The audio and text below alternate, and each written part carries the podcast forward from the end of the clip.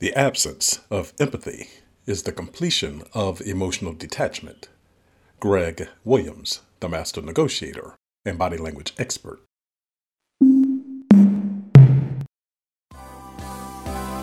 Hello, and welcome to Greg Williams, the master negotiator and body language experts podcast. Body language Five ways to show empathy in a negotiation. People don't realize they're always negotiating. Don't tell me you empathize with my position in this negotiation. You've not shown any empathy that I've discerned. What about the concession I gave you? Didn't that display my understanding of your plight? No, you did that for your benefit. The compromise you made was not what I was seeking in this negotiation. That was the exchange that occurred between two people during a negotiation. Does it sound like something you may have encountered in any of your negotiations? Empathy is a potent tool in a negotiation.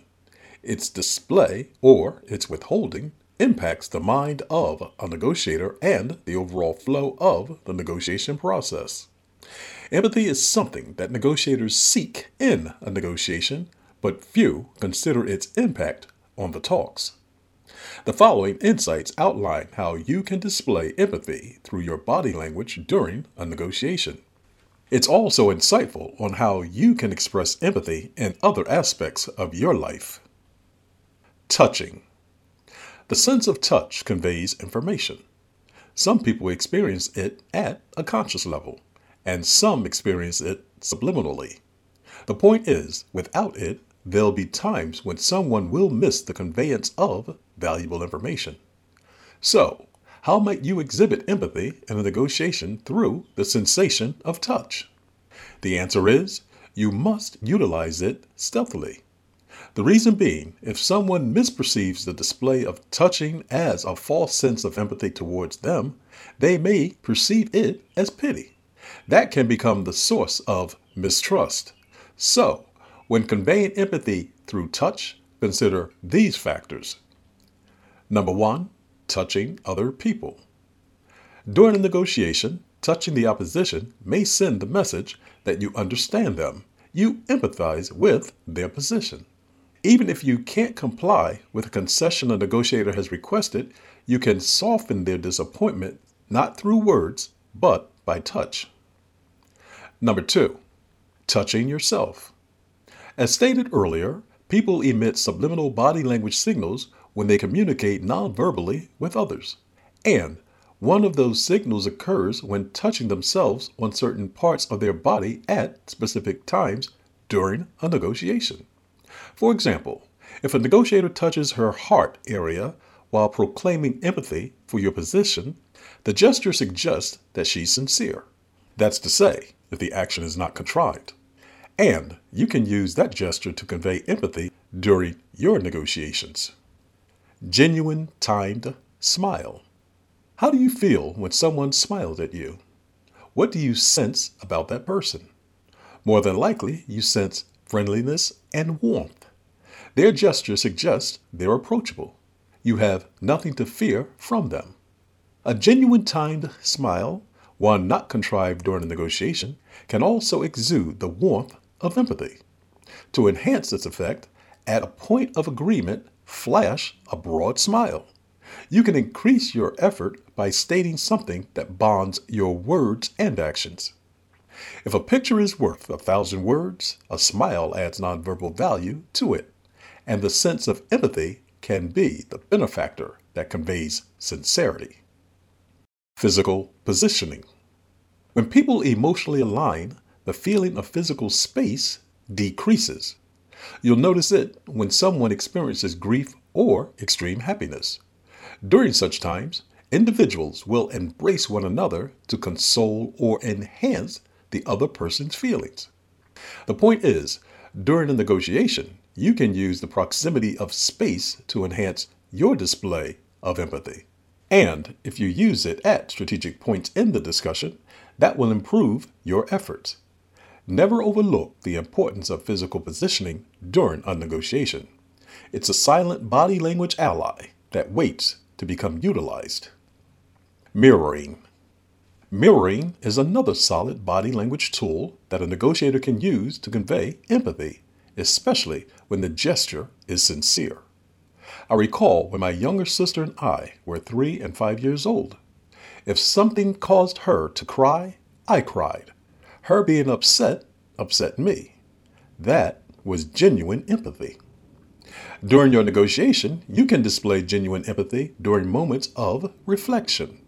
For example, suppose the other negotiator became reflective. At that moment, she conveyed her thoughts while tilting her head back and looking up and to the left. In that case, you could mirror the same gesture while reciting a similar time. The nonverbal statement in that case would be, I'm just like you. I understand, and I empathize with what you're stating. Mirroring is a powerful gesture to the degree that it's not perceived to be a mockery. Thus, be mindful of when and how you use it, and never abuse it. Body language synchronization. Imagine for a moment that you're at an intense point in the negotiation. The other negotiator says, I really empathize with your position, while he's absent mindedly doodling on his pad with you watching. How might you feel emotionally? Neglected? At best, you may think he's insincere or insensitive. At worst, such behavior may cause you to become rigid and filled with disregard for that person. At that point, you may not realize that you've entered into a phase of the negotiation that can be what leads to an impasse. When displaying empathy, match your body language and words. The synchronization of those components will add to the perception of you showing compassion. And when those factors are out of synchronization, your display can become suspect as to its validity. Reflection Why is the value of empathy sometimes overlooked during a negotiation? The answer is because some negotiators don't realize the value they have in it, and that can be to the detriment of the negotiator that fails to make this valuable tool their ally. Now that you're more aware of that value, don't let that happen to you.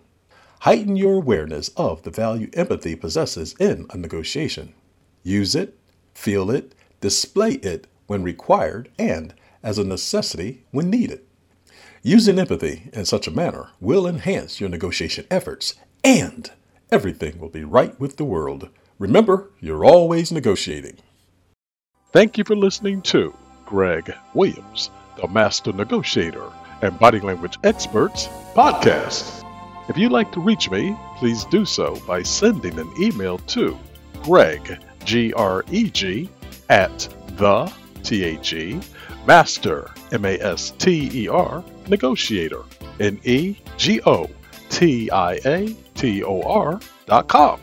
And please feel free to check out articles I've written about negotiations and reading body language at www.themasternegotiator.com. Remember, you're always negotiating. Goodbye for now. This podcast is a part of the C Suite Radio Network. For more top business podcasts, visit c-suiteradio.com.